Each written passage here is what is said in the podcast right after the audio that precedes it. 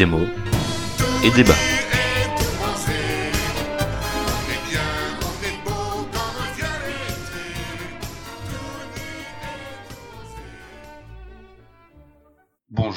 Toutes et à tous, on a éteint le ventilo et fermé les fenêtres pour le bruit, et nous allons donc peut-être mourir en direct de ce podcast, donc restez à l'écoute. Mais la canicule n'arrête pas Démo et Débat, le podcast qui critique vos livres, continuez donc à envoyer les listes à podcastdmed.gmail.com et tous les mois nous tirons au sort dans la liste compilée de vos propositions. Au programme ce mois-ci pour ce 22e numéro déjà, le Fast des morts de Kenzaburo Oe, Masse et puissance d'Elias Canetti et les nouvelles aventures de Guéluron par Fab Caro et Pixel Vengeur. Pour m'accompagner dans le détricotage de ces belles œuvres, j'accueille deux habitués du podcast. Armand, bonjour. Bonjour, j'ai chaud. C'est ton mot? Pas encore. Quel est ton mot alors? Mon mot, c'est répétition. Qu'est-ce qu'une répétition? C'est l'action de reproduire plusieurs fois dans un texte ou à l'oral par exemple la même idée, le même mot peut s'agir d'une tournure jugée fautive, on parlera de redite ou de doublon, ou d'un effet de style volontaire. Dans ce cas-là, on pourra parler d'allitération, d'assonance ou d'anaphore.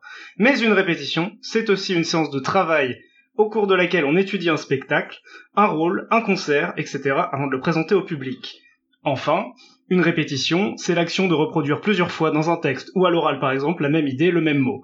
Il peut s'agir d'une tournure jugée fautive ou d'un effet de style volontaire, comme celui-ci.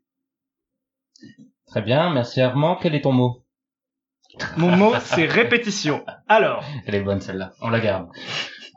Bonjour Olivier. Bonjour Mehdi.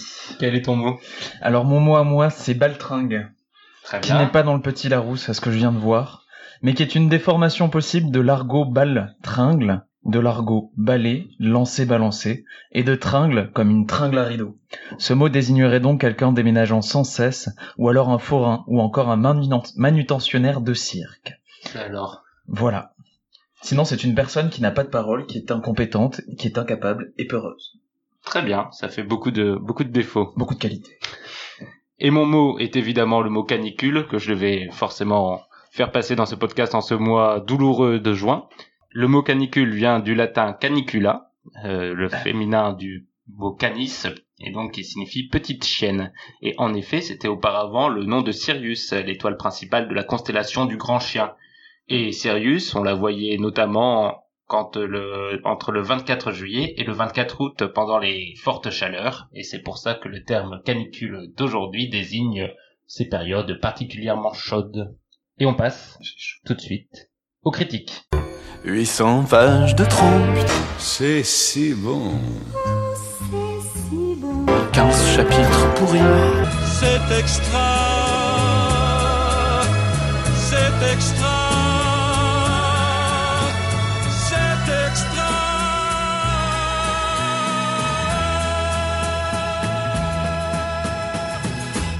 Et on commence avec le faste des morts de Kenzaburo Oe, qu'Olivier va nous présenter. Alors, comment aborder Kenzaburo Oe? C'est avant tout un mastodonte de la littérature japonaise, puisqu'il faut bien commencer par là, qui est né le 31 janvier 1935, il faut bien commencer par là aussi, tout simplement parce que la littérature japonaise du XXe siècle est marquée par deux événements traumatisants. Ça va être l'occasion pour moi de raconter tout ce que je souhaite savoir sur la littérature japonaise est marqué du coup par les événements traumatisants de- des bombardements d'Hiroshima et de Nagasaki. C'est vraiment une grande influence dans la littérature et parmi les auteurs qui sont nés à cette époque, et Kanzaburo Oe fait partie de cette génération ultra douée, ultra talentueuse, qui a remporté à la fois le prix Akutagawa, qui est un peu l'équivalent du Goncourt japonais, et aussi le prix Nobel de littérature qui lui a été attribué en 1994.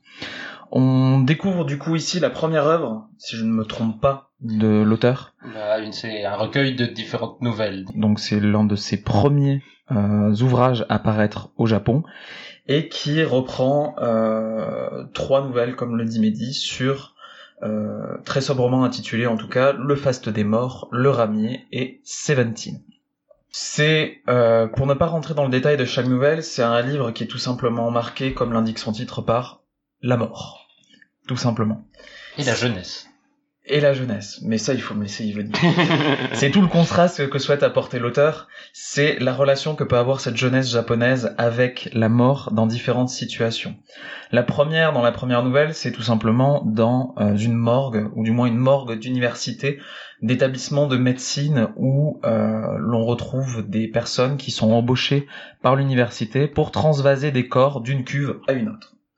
Avec aucun autre élément narratif que celui de la mission, qui est de transvaser ces morts d'une cuve à une autre.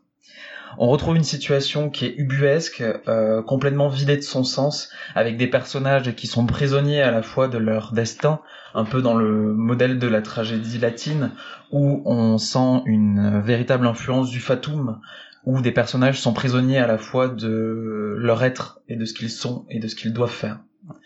La deuxième euh, nouvelle, toujours dans ce même sens, suit le parcours de jeunes hommes qui sont dans un pensionnat et dans lequel finalement plusieurs événements vont se produire concernant la vie, la mort, sauver quelqu'un, ne pas sauver quelqu'un, comment s'exprimer, comment ne pas s'exprimer, comment exister au sein d'un groupe, comment ne pas exister, l'oppression de la structure sur la personne et l'existence de la personne par rapport à une structure. Et le dernier est, ma foi, tout aussi simple et tout aussi ancré dans le, l'actualité japonaise du milieu du XXe siècle, à savoir l'émergence de l'extrême droite telle qu'on peut la connaître encore aujourd'hui au Japon, avec ces groupuscules qui se manifestent et se rassemblent, euh, et le, la velléité d'intégrer une jeunesse un peu perdue en leur sein pour lutter contre des idéaux qu'ils estiment pervertissant la culture et le, le fait, enfin, pas dire le fait d'être japonais, mais du moins le, ce que c'est que d'être japonais ou le Japon. Alors moi, je parle de l'identité japonaise dans le sens où euh, je me place après l'événement traumatique euh, que tu as décrit tout à l'heure, à savoir les bombardements d'Hiroshima et de Nagasaki. Et euh, en fait, on sent qu'il y a une certaine perte de repères, ce que tu disais avec la jeunesse perdue, mais c'est aussi en écho à toute la société.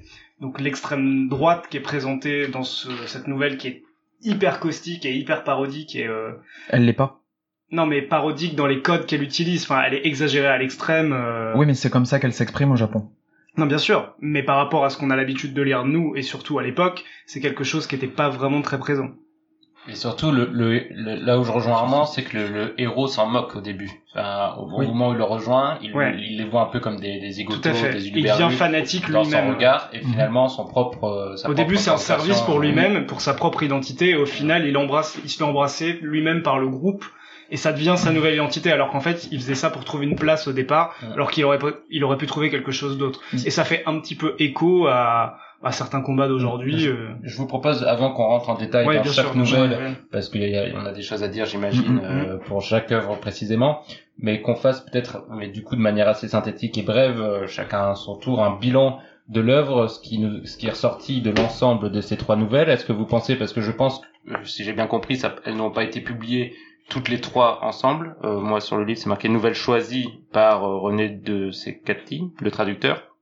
Donc je pense qu'elle formait pas forcément un tout cohérent pour l'auteur du livre. Donc est-ce que vous pensez que ce choix des trois nouvelles ensemble est particulièrement bien pensé ou pas? Et euh, dans quelle manière, de manière globale, cet ouvrage vous a vous a touché? Armand, tu peux peut-être commencer.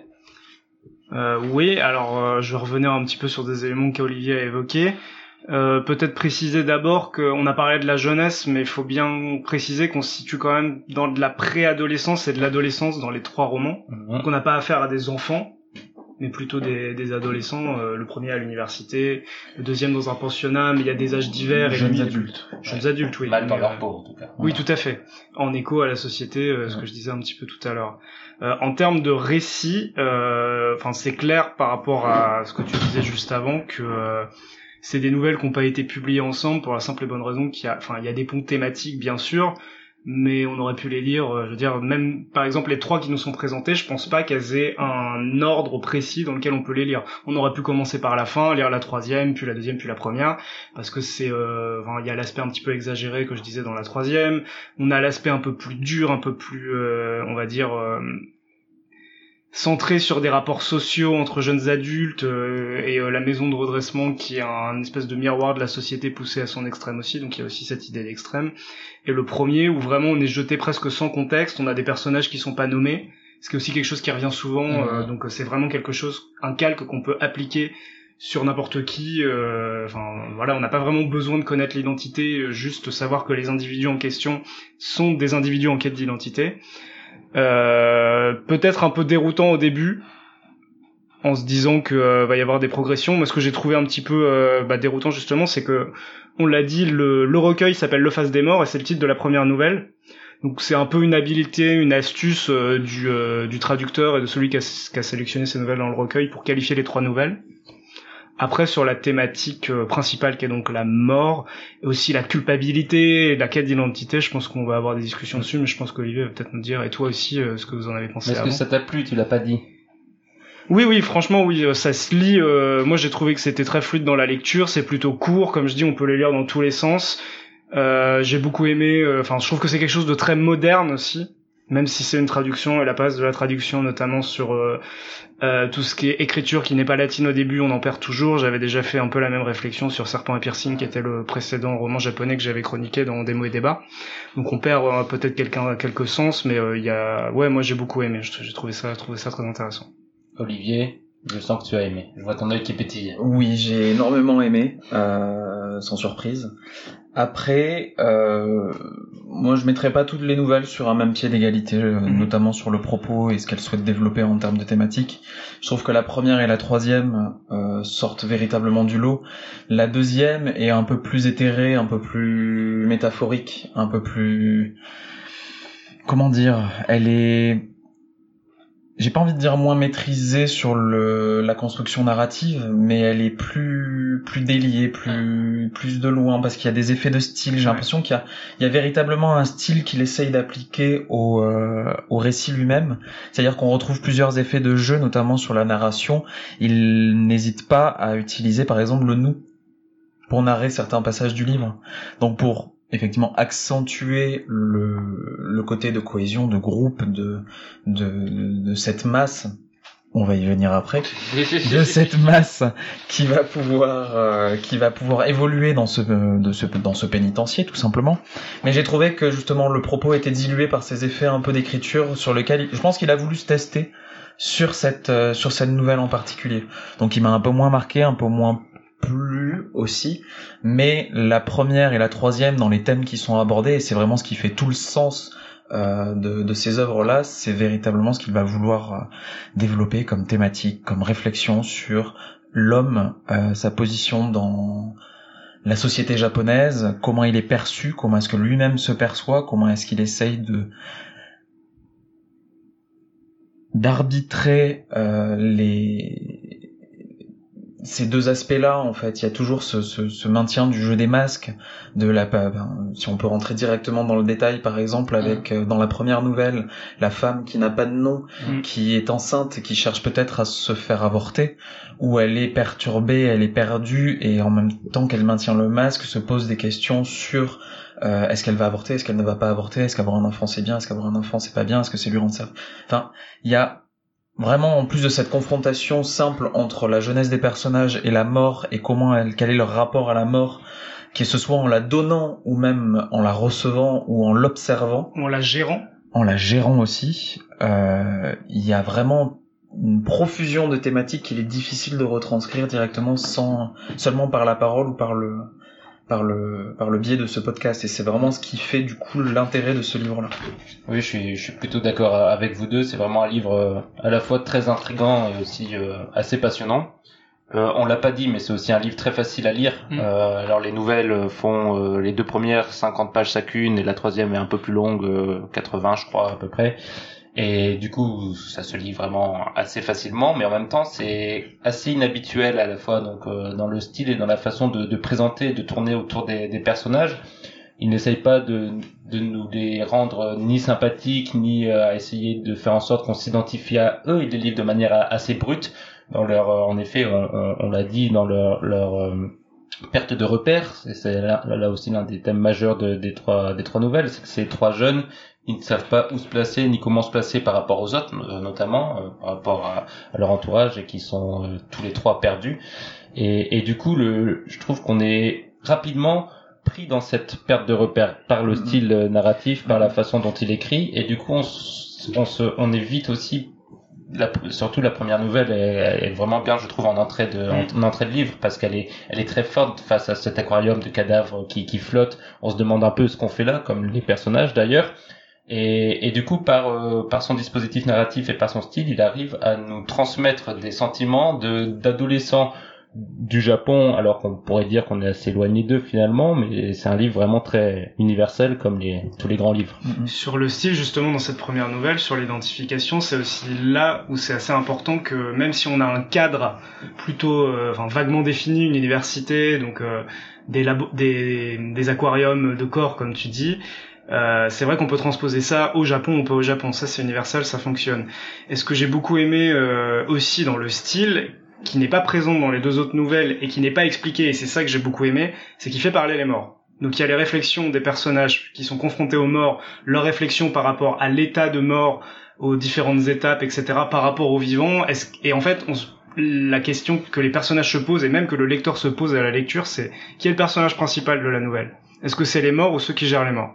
Parce que les morts, ils ont une espèce de de continuité où en fait ils vont toujours être là, Ouais. alors que les vivants qui sont donc dans l'étape avant la mort, eux ils sont là d'une manière brève, ils servent à bouger les corps. En fait, c'est eux qui sont d'une certaine manière au service des morts. Il y a toute une une réflexion qui est toute une réflexion qui est étendue là-dessus et euh, en très peu de pages, hein, parce que comme tu disais, c'est une cinquantaine de pages et c'est quand même plutôt riche pour un- une nouvelle si courte. Mm, mm. Et puis c'est aussi qu'est-ce qui fait la vie et qu'est-ce qui fait la mort, parce qu'au final le personnage dans la première nouvelle a l'impression d'être aussi fixe et dans un état figé que celui dans lequel peuvent être les morts qu'il est en train de transvaser d'une cuve à l'autre. Après, sans donner effectivement le, le- la tonalité ou du moins la fin de, de, de la mission et de ce qu'ils sont en train de faire, ce qui est véritablement présent, c'est le fait que ce soit vide de sens, c'est la vacuité, c'est la mort, c'est la souffrance, c'est l'absurdité d'une situation et cette impression d'être dans un état qui est figé.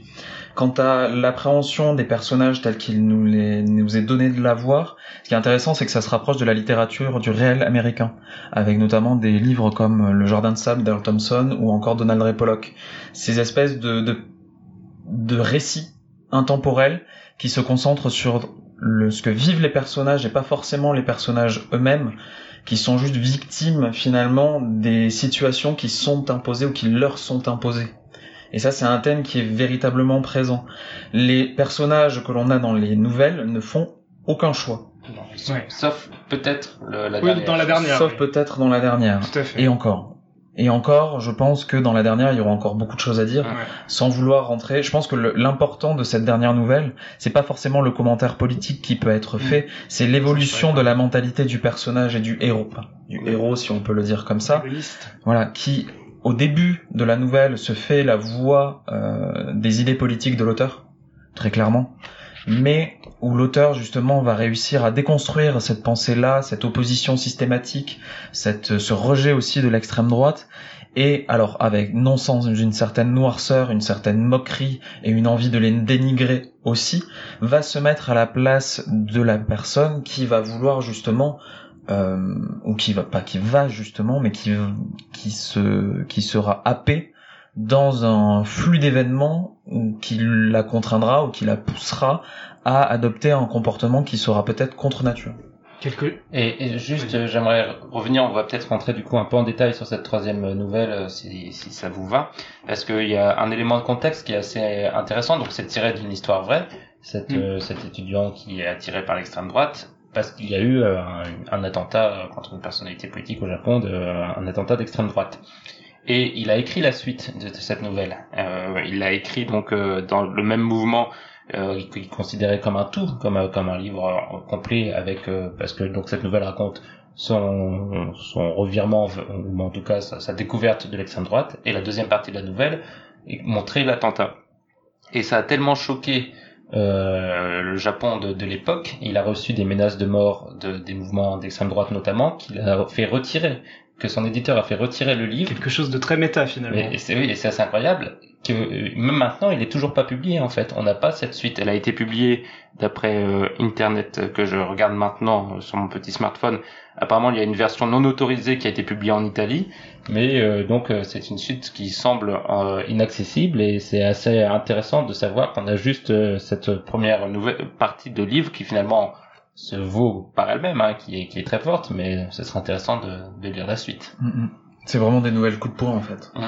Et thématiquement, euh, pour euh, me relever un petit peu en dehors de la troisième nouvelle, je sais pas si c'est volontaire de la part de l'auteur du recueil, donc qui a assemblé les trois nouvelles, mais euh, si on se positionne vis-à-vis de donc euh, des bombardements qu'on évoquait euh, en introduction, on peut peut-être dire que chaque nouvelle dépeint d'une certaine manière chaque aspect, c'est-à-dire euh, donc d'abord la mort en tant que telle, donc le faste des morts, les morts, les questions de vie, euh, euh, quel est le, rôle du vivant et peut-être aussi sa part de responsabilité. Dans la deuxième, on est plus, selon moi, sur de la violence pure, mais il y a aussi euh, tout ce qui, la question de la culpabilité teinte le roman. Et aussi, euh, c'est ce que disait Olivier sur l'absence de choix. Du coup, malgré l'absence de choix ou les événements qui, euh, qui s'enchaînent sans véritable prise de décision, il y a quand même cette notion de regret. Ah. Et dans le troisième, on est plus sur euh, sur la conviction par des personnalités charismatiques, donc aussi quelque chose peut-être en réflexion euh, sur euh, la Seconde Guerre mondiale euh, en tant que telle. Donc en fait, là où on peut peut-être déceler une logique et un cheminement pas forcément linéaire mais thématique entre les trois nouvelles, ce sera peut-être sur ces aspects-là. T'entends quoi par regret? Bah, regret, en tout cas conflictuel, euh, si je dois rentrer un peu dans le détail, euh, donc j'ai évidemment euh, pas les, les personnages, les noms des personnages, je me rappelle même plus si on a, Hmm. mais euh, il se passe un accident, même s'il est, il est provoqué volontairement. Ensuite, la, la personne en fait a Sur pas la envie, deuxième nouvelle. oui, sur la deuxième nouvelle, a pas envie d'être perçue pour ce qu'elle n'est pas, et euh, elle a peur en fait que le poteau rose soit découvert. Et il y a, il y a quand même un, un énorme enchaînement de pages. On a tous les questionnements, et ça c'est pour ça que je parlais de la culpabilité, Hmm. surtout sur la deuxième, hein, bien sûr. Mm. Mais ils ont tous un peu ce syndrome de l'imposteur, les, tous les héros Oui, bien sûr. des trois nouvelles, ce côté, euh, tout ce qu'ils font, ils ne l'assument pas totalement, ils n'assument pas qui ils sont, ils sont, ils sentent qu'ils sont en, en marge de la société. Ils sont pas à leur place. Ils sont pas à leur place, c'est énorme, mais en même temps, ils n'arrivent pas encore à trouver leur voie et vers quoi ils tendent. Est-ce qu'ils sont vraiment en marge? En marge, bah en marge dans la deuxième, euh, Bah, oui. oui. Oui, de fait, mais La il est pas en marge de il- son groupe. Non, la première en fait, il, Il est complètement intégré dans son groupe dans la deuxième. Pour résumer, juste pour, pour que ce soit cohérent, Oui, un peu plus pour- clair. un peu plus clair pour les, les auditeurs. Dans la première, on a un, un étudiant qui est pas à l'aise dans les études qu'il fait et qui cherche une activité qui est réprouvée par tout le monde Et qui a besoin d'argent. qui a besoin d'argent et qui correspond pas à ce qu'il devrait faire. Dans la deuxième, on a un jeune délinquant qui n'a pas de regret ni de remords sur ce qu'il a fait, donc qui est en osmose avec l'ensemble de, de, de la troupe avec qui il est dans, dans le, la prison, entre guillemets, mais qui est confronté en, en- dans la cour d'en face au petit-fils du directeur qui lui incarne un peu euh, la, la bourgeoisie ou en tout cas la classe qui réussit face à, face à eux, le, le miroir inversé. Et dans la troisième, c'est un jeune qui dans sa famille ne trouve pas sa place et qui est mal vu par par sa sœur, par sa mère, par euh, qui, qui se bat avec à l'âge des 17 ans et qui face à ce, ce cette euh, ce, ce rejet de son propre corps aussi, de son propre corps et de la façon dont il le pense, se tourne vers euh, l'extrême droite. Oui. Mais un résumé rapide. Hein, après. oui, oui, oui, parce que je suis pas sûr qu'il soit véritablement pas à sa place sur la troisième nouvelle. Non, Justement. mais au départ, au départ, il ne l'a pas à sa place. Il a pas de place. Non, c'est qu'il ne refuse la contradiction. La place, il l'a. C'est de toute façon le fils de la famille. Après, c'est la manière dont il évolue dans cette Oui. famille.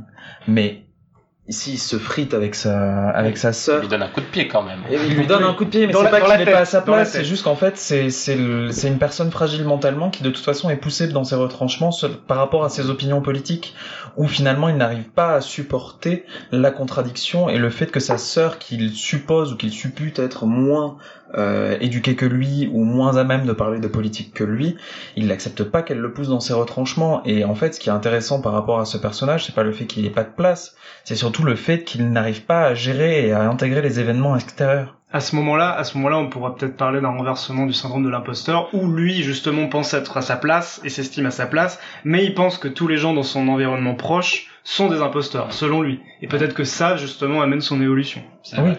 C'est tous les autres en fait qui Ouais. sont pas, euh, comme tu dis, c'est tous les autres qui sont pas à leur place. C'est vrai. Euh, on peut J'aimerais reparler aussi euh, sur la parce que tu as parlé de, de modernité euh, tout Ouais. à l'heure Armand et moi c'est aussi quelque chose qui m'a frappé. Il est pas positionné dans le temps. Aucune des nouvelles, enfin, sauf la dernière, aucune des nouvelles n'est positionnée dans le temps.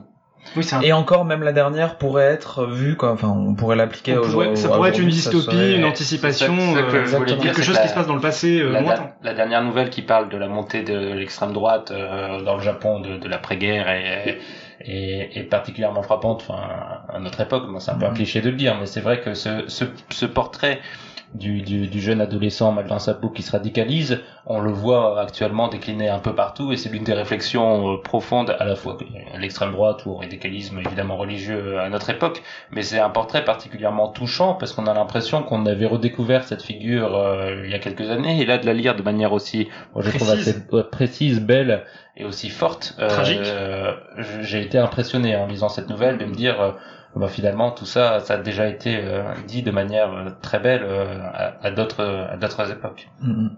Mais c'est vrai que c'est des nouvelles qui sont ni marquées temporellement et dans leur sujet qui prêtent à l'universalité.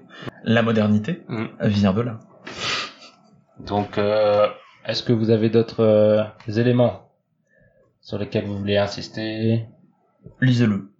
Donc voilà, donc j'allais poser la question de est-ce que vous le recommandez? Tu as ré- tu as répondu. Vraiment. Et, euh, oui, bien sûr, lisez-le.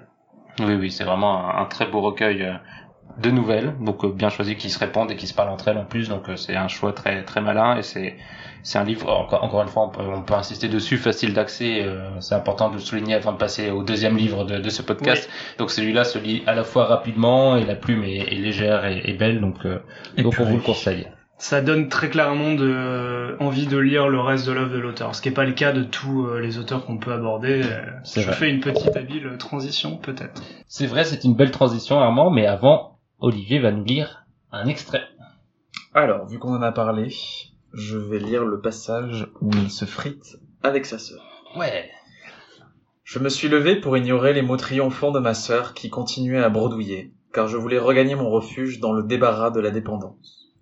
Au moment où je me suis redressé, je n'avais que cela en tête. L'indignation et la honte bouillonnaient en moi, si bien que je n'avais certainement pas le temps de penser à autre chose. Or, dès mon premier pas, j'ai donné un coup de pied bruyant à la table. La table s'est renversée, laissant couler le thé refroidi et jauni comme de l'urine. En cet instant, j'ai retenu mon souffle pour contempler mon père. Loin de me gronder vertement, il ne détacha pas les yeux du journal en affichant un sourire glacé et dédaigneux. Voilà un gauchiste qui tape à côté de la cible, dit ma sœur sur un ton de cœur. Ça m'a mis hors de moi. En hurlant, je lui ai donné un coup de pied en plein dans le front. Elle est tombée à la renverse, les bras tendus vers la table. J'ai vu qu'un des verres de ses lunettes s'était brisé et qu'une de ses paupières saignait. Son visage au trait ingrat a blêmi de manière effrayante. Du coin de ses yeux étroitement fermés, un filet de sang épais coulait vers ses pommettes curieusement saillantes. Merci. De rien. Et on passe maintenant à la deuxième critique du podcast. Donc, comment présenter Masse et Puissance d'Elias Canetti? Eh bien, les amis, quelle aventure Masse et Puissance, c'est 500 pages de réflexion sur beaucoup, beaucoup, beaucoup de sujets très différents. Et c'est difficile de trouver un fil rouge dans ce livre, ce qui fait sa force, mais rend aussi souvent la lecture un peu plus euh, ardue. Euh, Elias Canetti, euh, dans une succession de chapitres finalement assez courts, réfléchit certes aux notions de masse et puissance, comme le, le dit le titre, mais ça ne dit pas grand-chose. La masse, c'est, ça peut être les gens dans la foule, c'est aussi la masse des morts ou la masse des gouttes d'eau qui tombent en cas de pluie. Et c'est par ce fil, ce jeu de, comparaison et de parallélisme permanent qu'il déroule le fil de sa pensée. Et il passe ainsi d'un sujet à l'autre avec une facilité vraiment étonnante parfois. Et il arrive souvent qu'on se demande à, à la fin d'un chapitre ou à la fin même d'une page comment on a bien pu arriver là quand on se souvient du début de la réflexion. Si on s'en souvient. Si on s'en souvient. Et l'un des moteurs de cette gymnastique mentale qu'il fait pendant tout le livre, c'est l'anthropologie. Il utilise en effet énormément d'histoires et de légendes de tribus du monde entier pour appuyer son propos. Et c'est parfois difficile de savoir ce qui est vrai ou ce qui révèle, ce qui relève de son interprétation, de la façon dont il voit les choses ou dont il a lu les choses. Et parfois, on fait appel à Wikipédia pour vérifier certaines histoires. Par exemple, cette tribu fascinante qui a massacré tout son bétail et qui a brûlé toutes ses ressources suite à une prophétie et qui est morte décimée dans la famine. On, on lit ça, on se dit, ben, c'est, c'est pas possible.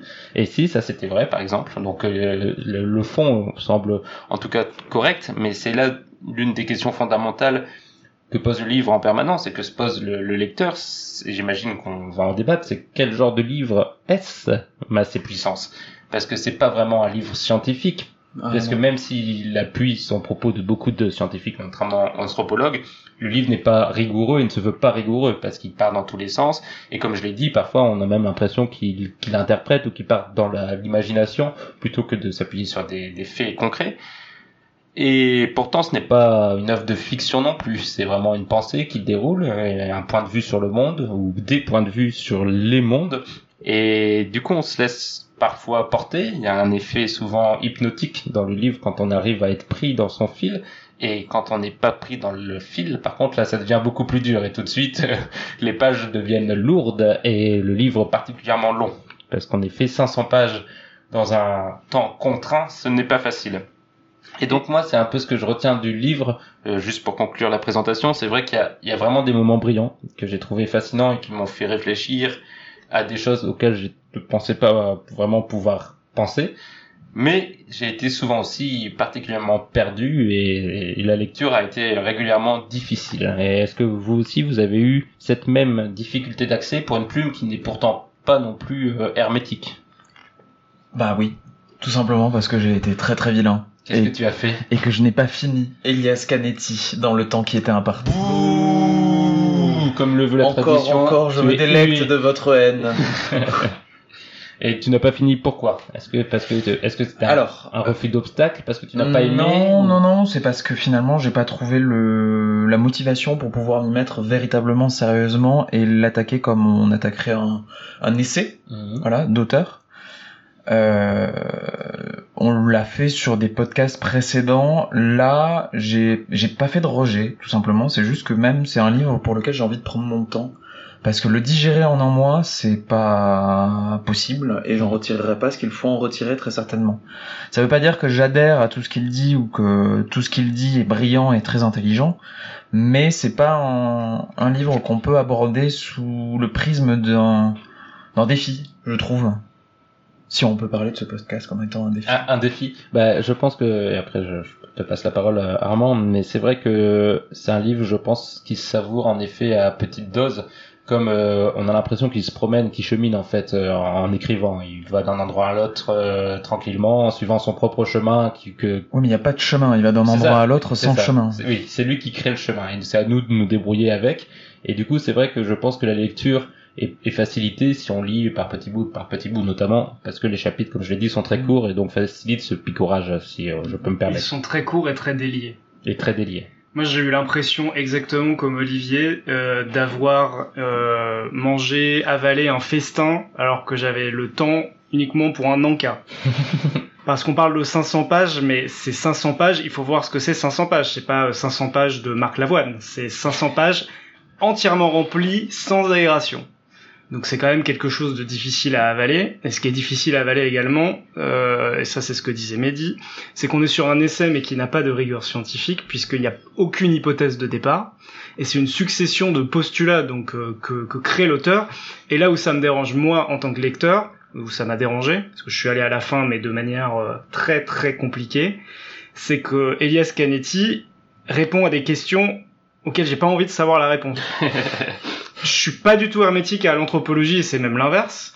Euh, et justement, c'est ce que j'ai trouvé le plus fascinant, euh, outre évidemment quelques concepts auxquels j'ai adhéré et qui faisaient sens, mais quand il, il, il- Canetti nous présente cinq concepts en trois paragraphes, bon, on va dire que c'est un petit peu, un petit peu fumeux.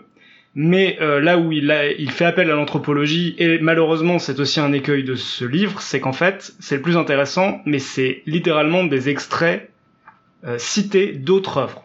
Il y a une énorme galerie de références à la fin du livre qui en plus n'est pas exhaustive, mais il y a des passages entiers, et quand je dis passages entiers, c'est vraiment six pages où euh, les guillemets commencent et les guillemets se ferment. Et il y a certains cas évidemment historiques, des légendes, euh, des tribus, évidemment les peuples primitifs, que ce soit en Amérique du Sud, au Moyen-Orient, etc., qui sont fascinants.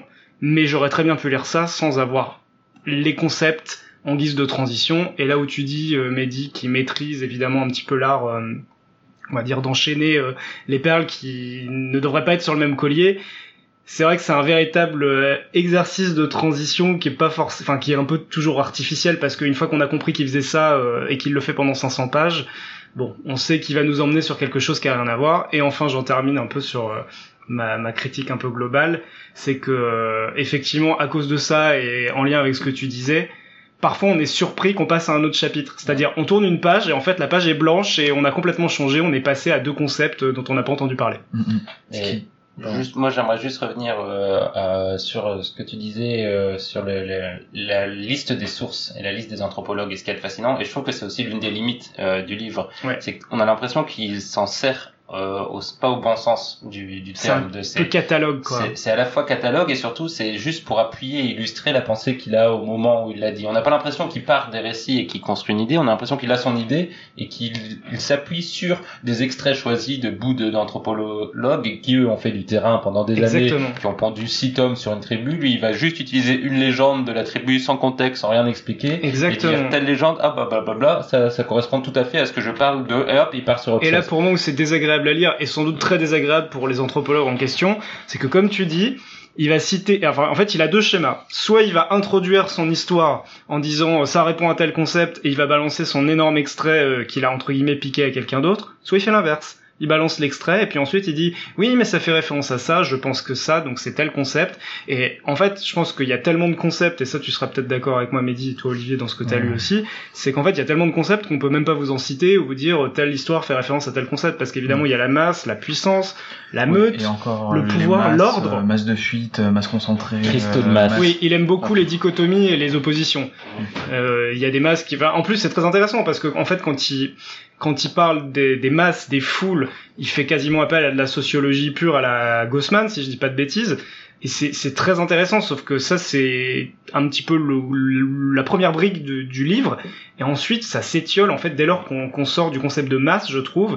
On s'attend à aller sur le concept de puissance, mais pas du tout. On le retrouve qu'à la fin, et son concept de puissance, il est, enfin, il, il- explore en fait vraiment tous les aspects. Il y a la domination, il y a la royauté, il y a les ordres. Ah, il, y a, il y a c'est tout dans ce livre. Il y a tout. Incroyable. J'arrive toujours pas à comprendre finalement ce qu'il entend par masse. C'est bien simple, c'est-à-dire que C'est la... son bouquin en fait. oui. Non mais oui, mais c'est c'est terrible, c'est-à-dire que la rigueur normalement scientifique veut que tu définisses les termes de ton sujet. Là, il en pose deux. Oui. Et pour autant, quand il développe du coup son idée de masse ou même de puissance, il n'y a aucune cohérence intellectuelle avec ce qu'il est en train de présenter. On part effectivement, bah, par exemple, de, euh, de, de, de la masse, la foule, mais on peut arriver bah, à la masse du sperme.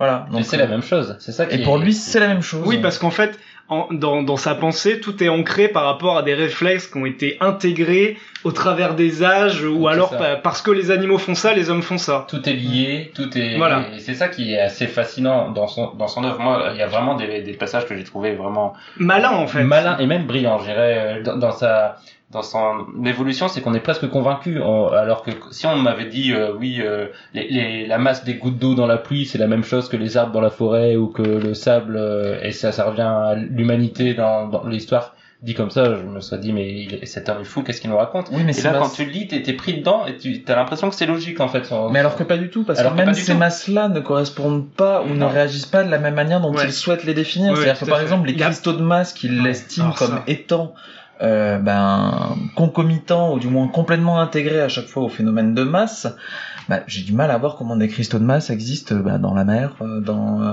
dans la pluie, Oui, dans mais- euh, mais- le sable, Il dans n'y a tout ce aucune place laissée à la nuance en fait. C'est-à-dire la masse se comporte comme masse.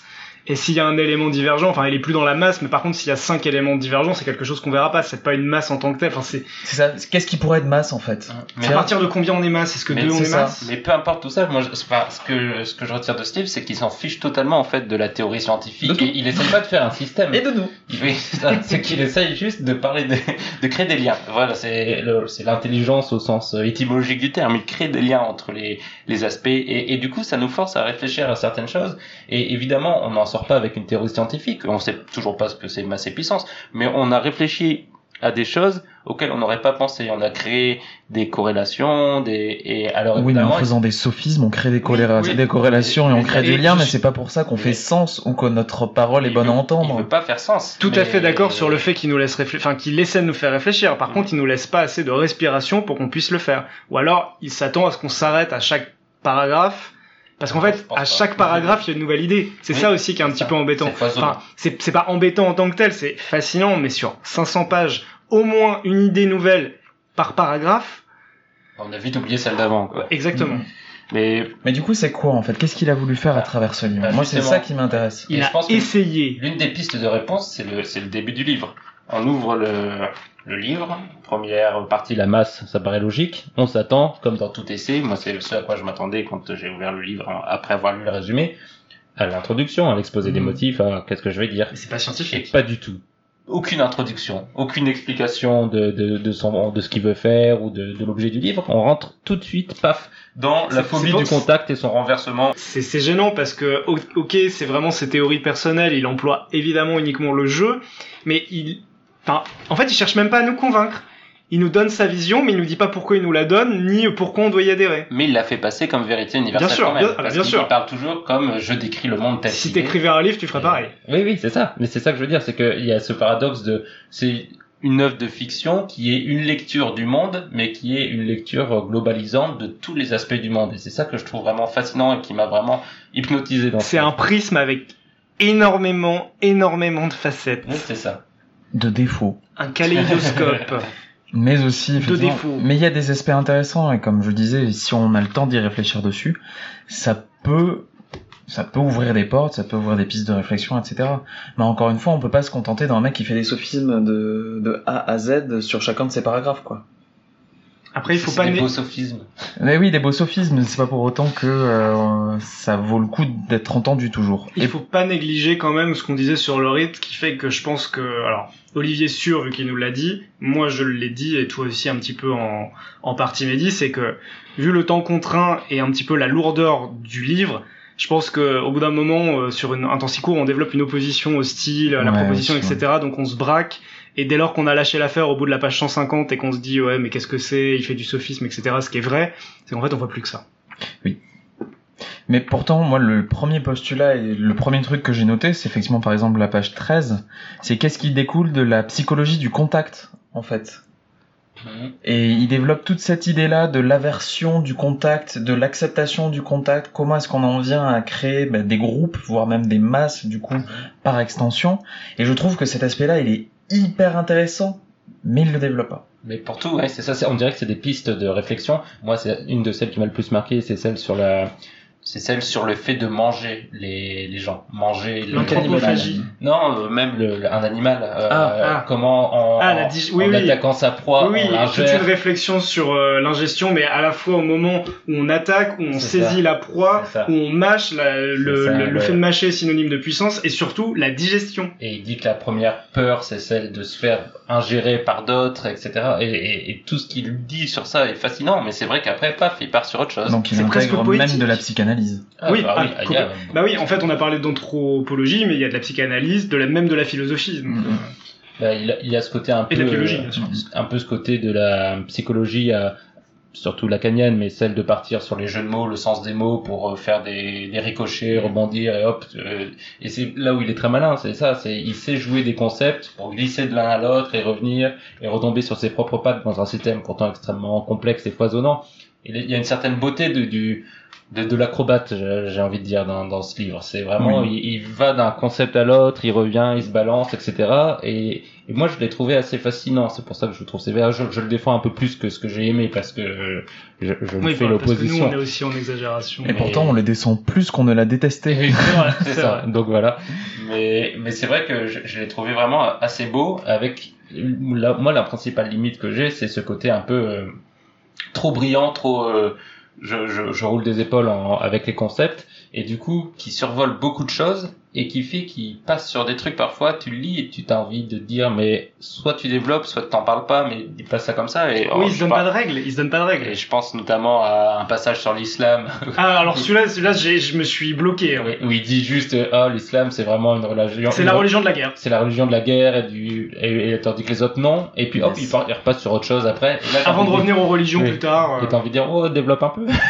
Ah, voilà, tu vois ça. que les sophismes, euh, ça va pas. Ce qui n'empêche pas de passer un énorme temps ensuite euh, pour décrire la masse et ses, ses- son schéma de fonctionnement lors de la prière collective à la Mecque, qui est aussi très intéressant. Très intéressant. Mais là, il fait plus aucune référence à ce qu'il a dit avant. Donc, euh, c'est très délié en fait. Il y a aussi beaucoup de, euh, comme on dit, il navigue, c'est un acrobate, mais en fait, il revient à des points qu'il a déjà abordés. Même euh, dans les premières pages, il dit, euh, oui, on parlera de ceci euh, bien plus tard. En fait, il en parle à la toute fin, donc euh, c'est Ah, assez- euh, et on l'a pas dit du coup, mais ça, ça, ça continue ta pensée. Il y a aussi beaucoup de redondance, et no- notamment, et ça je trouve ça fou, il le fait plusieurs fois, Ouais. quand il, euh, justement, quand il parle des passages cités, Oui.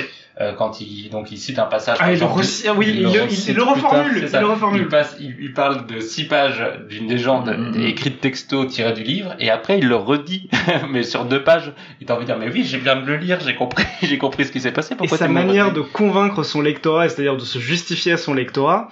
On va prendre un exemple. Il décrit euh, par rapport, euh, enfin, ce que les caractéristiques des symboles que sont par exemple le feu, donc les éléments l'eau, la terre, le vent, euh, en termes de masse. Donc il fait ça vraiment en catalogue, hein, c'est-à-dire euh, un paragraphe chacun sur 5-6 pages. Et puis bien plus tard dans le roman, il fait "Regardez, c'est ce que j'avais dit, Oui, c'est le ça, feu." C'est le feu. Oui, c'est ça. Oui, c'est ça. Mais, mais c'est à la fois, c'est, beau. Est-ce que vous avez d'autres choses à dire sur Elias Canetti? Moi, je pense vraiment, on, on- il faut insister, pardon, Armand. il faut insister Non, non, moi j'ai pas d'autre chose à dire. hein, c'est juste que lui, il en a dit bien assez. C'est ça, mais c'est exactement ça. C'est le fait que c'est un livre, à mon avis, à décortiquer ou à analyser. Ouais.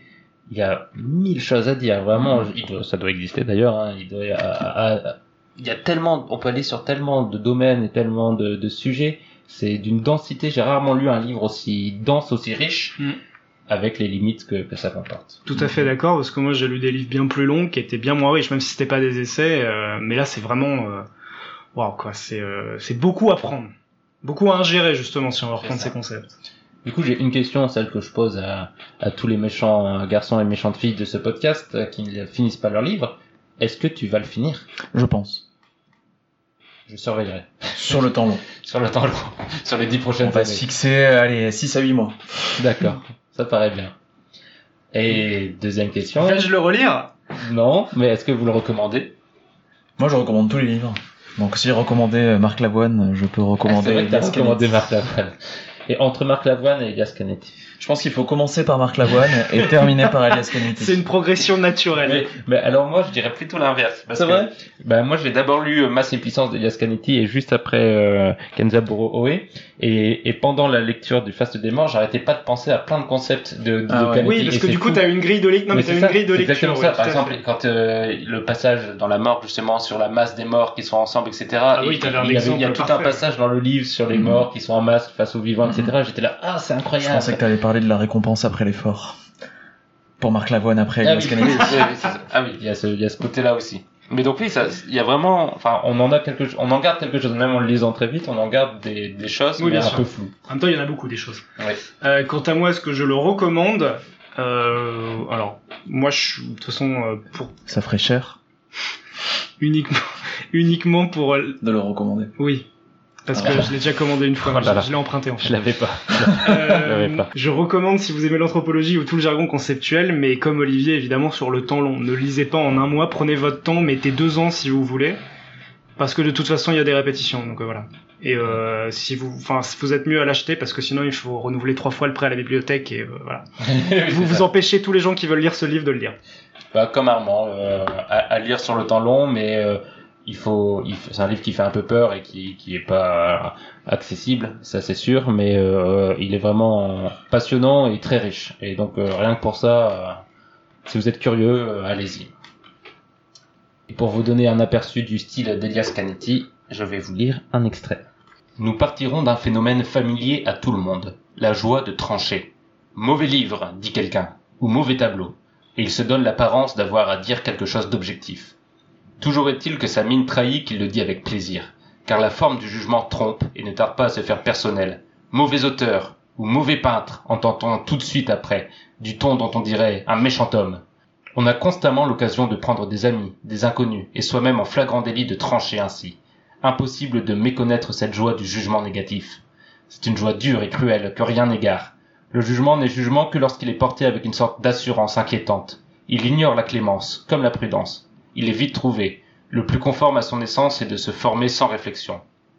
La passion qu'il trahit tient à sa rapidité. C'est le jugement inconditionné et le jugement rapide qui se peigne en plaisir sur les traits de celui qui juge. En quoi consiste ce plaisir? On écarte quelque chose de soi pour le mettre dans un groupe médiocre, étant admis que l'on appartient soi-même à un groupe meilleur. On s'élève en abaissant autre chose. On suppose naturel et nécessaire l'existence de ces deux groupes distincts représentant des valeurs opposées. Quel que soit le bon, il est là pour contraster avec le mauvais. On détermine soi-même ce qui appartient à l'un et à l'autre. C'est bien la puissance du juge que l'on s'attribue ainsi, car le juge ne se tient qu'en apparence entre les deux camps, sur la limite qui sépare le bien du mal. Lui-même se met du côté du bien dans tous les cas, c'est d'appartenir inébranlablement au royaume du bien, comme s'il y était né, qui légitime en grande partie sa fonction. Il juge pour ainsi dire sans désemparer. Son jugement est concluant. C'est sur des choses bien précises qu'il a à juger. Sa connaissance étendue du bien et du mal vient d'une longue expérience. Mais des gens qui ne sont pas juges, que personne n'a commis à cet office, n'y commettraient jamais avec tout son bon sens, eux aussi émettent sans cesse des jugements dans tous les domaines. Aucune connaissance des faits n'y est requise. Ceux qui s'abstiennent de juger par pudeur se comptent sur les doigts. La maladie de juger est une des plus répandues parmi les hommes et à peu près tous en sont atteints. Essayons de découvrir la racine. Et nous passons à la troisième critique du podcast avec les nouvelles aventures de Guéluron va nous présenter. Alors, les nouvelles aventures de Guéluron, euh, le tome 1 donc de ces nouvelles aventures, intitulé Guéluron sans que tout lui échappe, c'est la suite sortie en 2016 d'une BD de Gottlieb, 20 ans après son arrêt. Donc c'était une bande dessinée plutôt populaire dans les années euh, à partir de 50, puis 60 et surtout 70-80.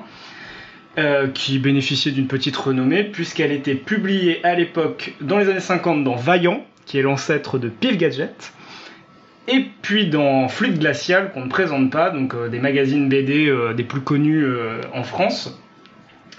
Ce nouvel opus est écrit par Fab Caro et dessiné par Pixel Vengeur. Et donc pour vous présenter un petit peu Galuron, c'est un chien qui est un petit peu... Tu fais très bien le chien. Merci. Tu veux pas le refaire? Ouf. Exactement, donc ça c'est un chien Oui. Qui... euh, une chienne. Tout à fait, qui est assez calqué sur le modèle de Droopy, c'est-à-dire un, un chien un petit peu mou, euh, vraiment très détaché de ce qui se passe, mais qui a quand même euh, des envies. Et il est aussi narcoleptique, c'est très important, il a une tendance à s'endormir euh, à toutes les cases, avec euh, évidemment le dessin qui est à la loi. Euh, donc, euh, pour vous présenter un petit peu les autres personnages, en fait, on a Galuron, son ami qui s'appelle Jujube, qui est un renard, qui est étonnamment dessiné, on, y reviendra, mais il a toujours été dessiné comme ça. Euh, et euh, Belle Lurette, qui est un jeu de mots habile là aussi, qui est la chienne que courtise euh, Galuron. Donc pour vous resituer juste un petit peu le contexte de Fluide Glacial, dans lequel euh, Galuron, la bande dessinée de Gottlieb, à l'époque, a été publiée le plus souvent, le sur le temps le plus long. Euh, Fluide Glacial, donc magazine de BD humoristique au ton plutôt libertaire, décomplexé mais sans être nécessairement vulgaire ni provocateur. Donc on n'est Oh, pas un non peu quand même, hein, non mais il y, a- il y a du potage selon les titres. On c'est pas dire libertin pour certains trucs de fluidation. mais c'est pas oui mais c'est pas le cas de Galuron. Galuron on est plus dans quelque chose euh, entre le fleur bleu, pas forcément innocent, mais pas ni sale, Mm. ni graphique, ni euh, gore, ni euh, ni provocateur. Euh, donc ça c'est le cadre. Après évidemment si on prend les bidochons évidemment on est sur quelque chose d'un petit peu plus on va dire avec une liberté de ton un petit peu plus décomplexée. Mm. Pareil pour Super Dupont, ce genre de Mhm. choses. Euh, donc là, on est face à quelque, une espèce de, de reboot, de suite reboot, si on peut s'exprimer comme ça, euh, comme si on parlait d'un film ou d'une série. Euh, et puis je vous propose d'enchaîner direct sur ce que vous y avez pensé, juste pour Ouais. parler un petit peu de la structure de la bande dessinée. Alors il y a vraiment un scénario de A à Z, de la première page à la dernière page, mais c'est une succession de planches très courtes qui vont de une demi-page à allez, 4 pages maximum, donc euh, c'est vraiment des strips comme on peut trouver euh, à l'époque dans le Petit Spirou, ce genre de choses. On peut peut-être juste préciser aussi que Fab Caro, celui qui reprend, donc euh, qui a la lourde tâche de reprendre, De reprendre la Gottlieb. plume de Gottlieb qui est mort. Alors je je suis pas exactement sûr de mes dates, mais je crois qu'il est mort en 2016 Il était adoubé et c'était indiqué aussi. par Gottlieb. Ah, le, le bou- Fab Garo a été adoubé par euh, Gottlieb avant la mort de Gottlieb, c'est ça? Donc, Je crois. il a- Très bien, parce que j'étais pas sûr de comment ça se. Si c'est pas bon, on vérifiera, on coupera ce passage. C'est ça, on coupera au montage au pire. Mais c'est vrai que ça se joue vraiment à quelques mois, je pense, entre Ouais. la- cette BD et la mort Oui, parce de- que je l'ai, je, je dit, hein, c'est sorti en 2016. Et, euh, et Fab Caro commence à avoir aussi une sacrée réputation euh, Ouais. en tant que scénariste, mais en tant aussi qu'écrivain. Il a sorti euh, un, un roman il y a pas longtemps qui, qui a beaucoup marché. Donc c'est euh, c'est- une plume montante qui reprend euh, l'œuvre d'un des plus grands noms de, De la de comique, euh, de, de la BD humoristique de ces, de ces dernières années. Euh, je peux peut-être enchaîner du coup sur mon, mon avis. Oui, vas-y, vas-y, j'ai trouvé ça vraiment assez intéressant. J'ai beaucoup eu de mal au début parce Exactement que j'avais- la même chose. J'avais l'impression de, de re- repartir sur du Cubitus ou des, des vieilles BD franco-belges qu'on avait et, et compagnie qu'on avait déjà lu et avec des blagues sympathiques mais qu'on rien d'original et, et pas très moderne. Et au fur et à mesure de, de, de l'album, euh, j'ai trouvé que ça prenait en, en dynamisme, que Fab Caro trou- trouvait son ton Plus Alors, de liberté. plus de liberté dans, dans le- les pages, dans les formats des cases, etc. Plus euh, euh, avec des vrais punchlines qui, qui m'ont fait rire aux éclats deux ou trois fois au moins dans la BD, c'est assez rare. Donc euh, c'est vraiment au fur et à mesure euh, de l'œuvre que j'ai pris goût. Et mon problème étant que je n'avais jamais lu Guéluron avant, donc euh, je ne peux pas jouer au jeu des comparaisons et dire à quel point il a atteint le, sommet de l'œuvre de Gottlieb ou pas, euh, j'en suis incapable. Je peux juste dire que cette BD euh, en soi m'a fait passer un très bon moment et que je l'ai lu avec plaisir. Alors je connaissais pas Galuron non plus, je l'avais jamais lu. Par contre, justement, en ne l'ayant jamais lu, je n'ai rien lu de nouveau. Évidemment. possible de le dire. Pas forcément une personnalité euh, dans le personnage qui soit. euh, Non, même les tentatives scénaristiques qui sont faites, euh, notamment avec le. Il brise le quatrième mur. Oui, bien sûr, bah, ça c'est un certain moment. partie, Bon, c'est dans l'air du temps aussi, c'est très inspiré par le comique américain, vous en saurez plus sur le sujet que moi de toute façon. Ça se fait aussi pas mal dans la BD française et Ouais. belge. hein. Ouais, mais euh, non, sinon j'ai j'ai pas passé un mauvais moment, j'ai pas passé un excellent moment, je reste relativement neutre. euh, c'est juste que les chutes sont attendues, les blagues sont attendues. Toutes les... Pas toutes pour moi. J'ai eu quelques surprises quand même. Ouais, moi ça m'a. Ça m'a. Oui. Oui. Ça ne t'a pas. Pas non, quoi. Pour, encha- pour enchaîner, euh, je suis tout à fait sur la même ligne que Mehdi. Exactement sur les premières pages, alors je sais pas, il y a eu un déclic sur une blague, je sais plus laquelle, mais c'était convenu, j'avais l'impression de dire quelque chose de très, euh, à dire, euh, maîtrisé avec une certaine peur de reprendre le Oui. matériau, euh, on va faire quelque chose de très classique pour pas chambouler le personnage, Jusque, quitte à se jusque, brider. jusque dans le code de la petite souris qui, Oui. est, qui est là à chaque page et qui fait un petit gag en bas euh, qu'on Mhm. qu'on voit aussi dans Léonard ou qu'on Oui. voit- et qu'on a vu mille fois aussi dans la BD franco-belge. Donc jusque là, il reprend tous Mais- les codes. à l'image de ce qui se passe par la suite dans la BD, euh, même ce code-là est cassé, Ouais. avec euh, bon pas plus de variété dans les petits les petites animations de la souris en question, mais un quatrième mur brisé par la souris qui normalement n'intervient pas, Et avant qu'elle reprenne Mhm. euh, le train par un artifice euh, un artifice scénaristique. Euh, moi j'ai trouvé qu'il y avait aussi des punchlines qui claquaient bien et qui, qui fonctionnaient, bon pas toutes évidemment, mais j'ai bien aimé le sujet assez moderne aussi, parce qu'en fait on est quand même sur de la drague 2.0 euh, très moderne euh, avec un, personnage principal qui est flemmard et qui est entouré enfin qui est accolé d'un acolyte justement qui est pas des meilleurs conseils ou alors qui comprend pas du tout les conseils ce qui amène à des quiproquos assez rigolos et euh, là où j'ai vraiment le plus apprécié le travail, et c'est pour ça que, hum, au départ, l'aspect rebutant pour moi des, des strips qui s'enchaînent très vite, c'est les running gags. Ouais. Parce que c'est quelque chose qu'en fait on avait l'habitude à l'époque, mais même encore maintenant, je pense, euh, même si je doute que le marché soit aussi populaire, d'avoir ce genre de bande dessinée, genre en dernière page d'un magazine, et une par mois par exemple. Et là, avec l'enchaînement et avec euh, les, les rappels à ce qui s'est passé au début, etc., il y a même des, des blagues justement euh, littéralement euh, écrites de manière à. Mais on n'a pas dit ça page 15, etc.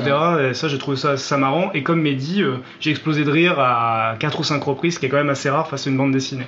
Et moi, là où je trouve qu'elle est assez moderne, et encore une fois, euh, sous réserve de, lire l'œuvre euh, précédente, mais j'ai l'impression d'avoir retrouvé aussi un peu du Riyad Satouf, dans notamment le personnage de euh, Oui, Jean-Michael.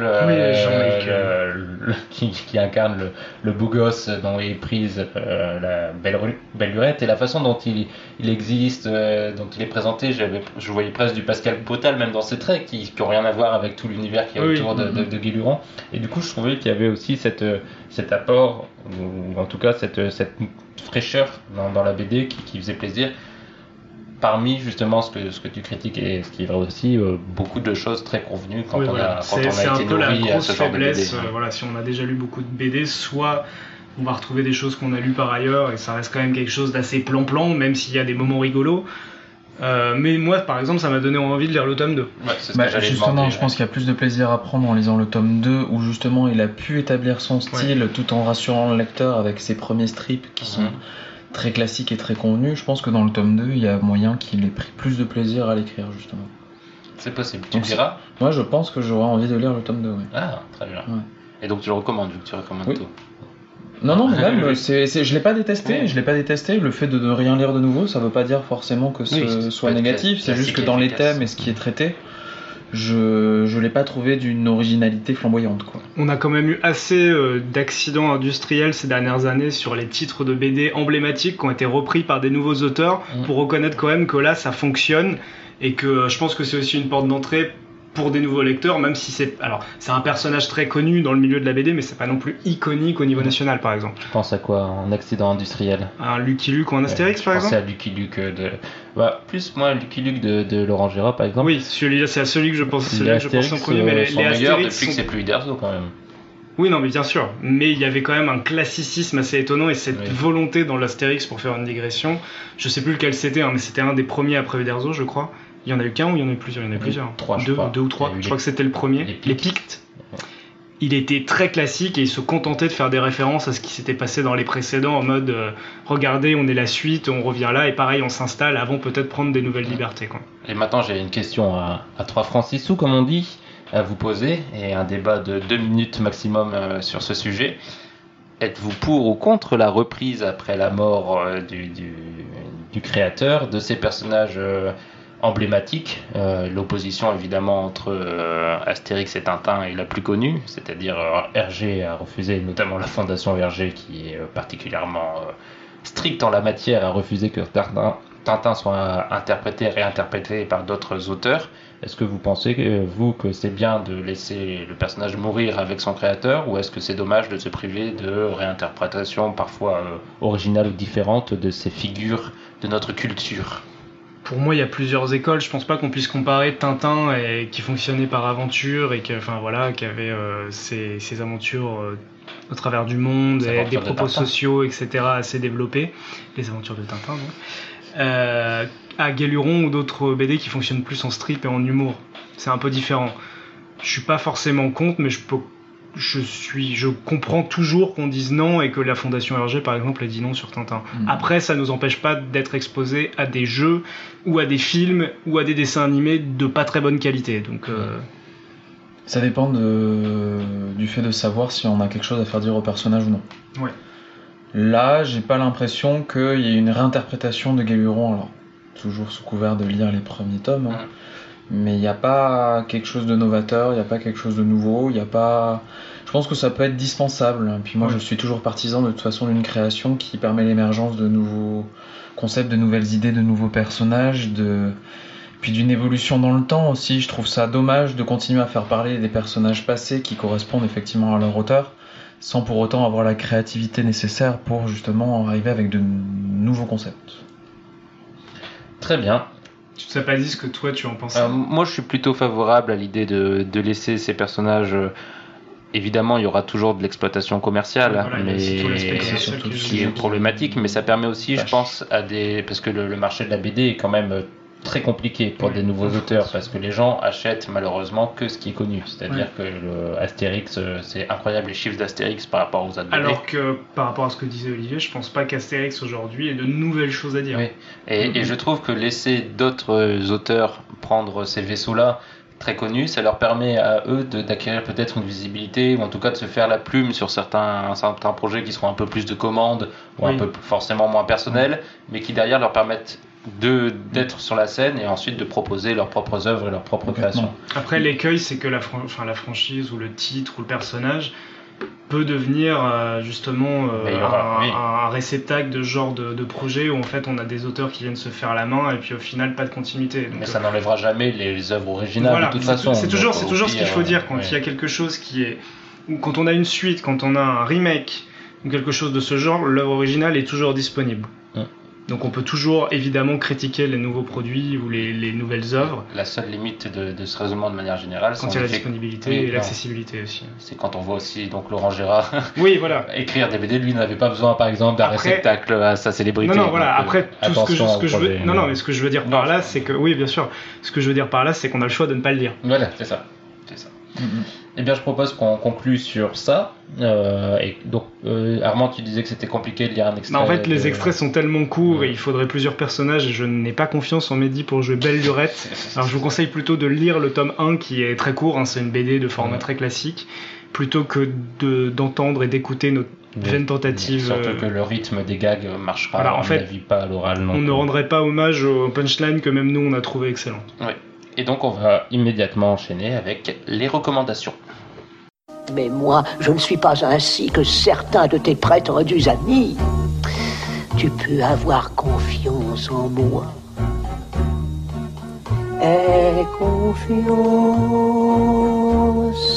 crois en moi,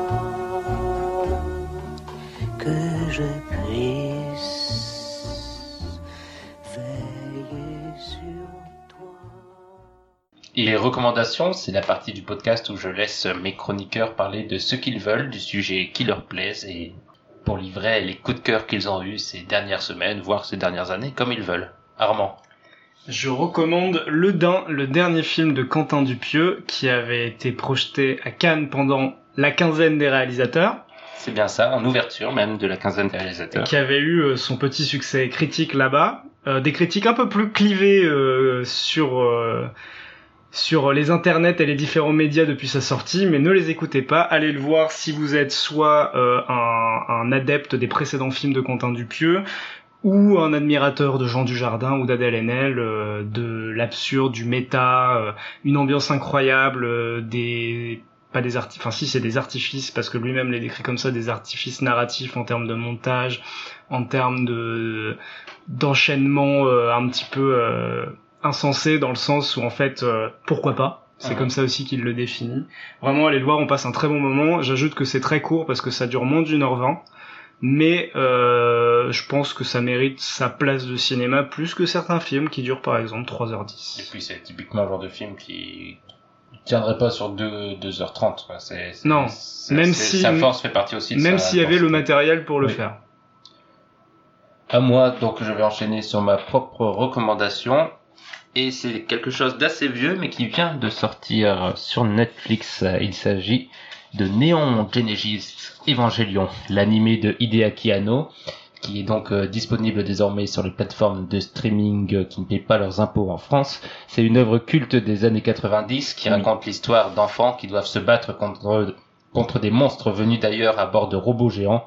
Alors, dit comme ça, ça ressemble un peu à Power Rangers, mais ça n'a strictement rien à voir. C'est vraiment une œuvre très particulière, très tourmentée et très déroutante. Hideaki Anno brasse beaucoup de thèmes, à partir de ses combats robots contre monstres, du deuil à la religion, de la famille à l'amour. C'est une œuvre très profonde qui a laissé beaucoup de spectateurs marqués. Et la fin notamment est particulièrement audacieuse et devant le mécontentement de certains fans, un film alternatif qui est très bien aussi a été réalisé. Il est lui aussi disponible sur Netflix. Donc euh, vraiment que vous soyez fan d'animation ou juste curieux, euh, je vous conseille de laisser sa chance à Evangelion. C'est seulement 22 épisodes de 20 minutes et c'est vraiment une œuvre très importante à la fois pour euh, le monde de l'animation japonaise et mondiale et même de manière générale, c'est vraiment une œuvre très très intéressante et, et fascinante. Olivier, quelle est ta recommandation? Alors ma recommandation est dans l'air du temps, tout simplement parce que c'est la légalisation du MMA en France. On arrive 20 ans après tout le monde, comme d'habitude. Mais qu'est-ce que le MMA Les arts martiaux mixtes, tout simplement, c'est une pratique euh, de sport de combat dans une cage ou dans un ring, puisque la cage n'est pas forcément obligatoire selon les promotions, euh, et où la plupart des techniques de différents arts martiaux sont, uti- sont possibles. C'est-à-dire que ça aille de la frappe au poing, au pied, au genou, au coude. On n'a pas le droit de viser les parties intimes, on n'a pas le droit de faire de prise de soumission à moins de trois doigts, par exemple. Il y a du jiu-jitsu brésilien qui est intégré, donc c'est véritablement l'art ou la capacité à mettre en œuvre plusieurs arts martiaux dans- au sein d'un combat. Est-ce qu'on peut faire des chatouilles. On peut faire des chatouilles, je suis pas sûr que ce soit forcément très utile quand on a quelqu'un sur le dos qui est en train de nous asséner plusieurs coups de poing. Alors si je recommande les arts martiaux mixtes, c'est aussi tout simplement pour suivre l'actualité qui va suivre cette annonce, parce que on va encore entendre parler de combat contre la dignité humaine, que c'est une honte et qu'il ne faut absolument pas regarder des hommes aux pulsions sexuelles parfois hasardeuses selon certains arguments qui ont pu être sortis aux États-Unis, monter l'un sur l'autre et euh, se donner des coups pour se donner du plaisir. Oh, j'avais pas vu ça comme ça. Mais il y a des femmes aussi qui Il participent. y a des femmes qui participent Et aussi. est-ce que c'est vraiment donc particulièrement violent à regarder? Pas plus violent qu'un autre euh, sport de combat boxe, en compétition, que ce soit... Le euh, curling. Non, je pensais plutôt au kickboxing ou au muay thai, euh, qui sont des sports assez violents. Après, effectivement, c'est un sport qui sur lequel tu mets ton ton corps et ton intégrité physique sur la ligne.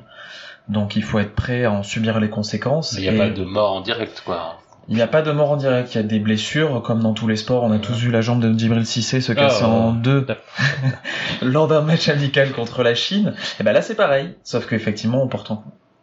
Très bien. Et bien, je laisserai donc les, les auditeurs euh, regarder toutes ces, ces belles recommandations qui sont à la toutes très violentes. Euh, le daim peut-être un peu moins, mais ça se discute. Ça se discute. Et je, on va passer désormais à la dernière partie du podcast, le tirage au sort. Mais pour ça, je dois accueillir donc évidemment les chroniqueurs qui liront les, les livres du mois prochain. Je dis donc au revoir à Armand et Olivier et en leur disant merci. Merci à toi, Mehdi. Au revoir Mehdi. Salut tout le monde.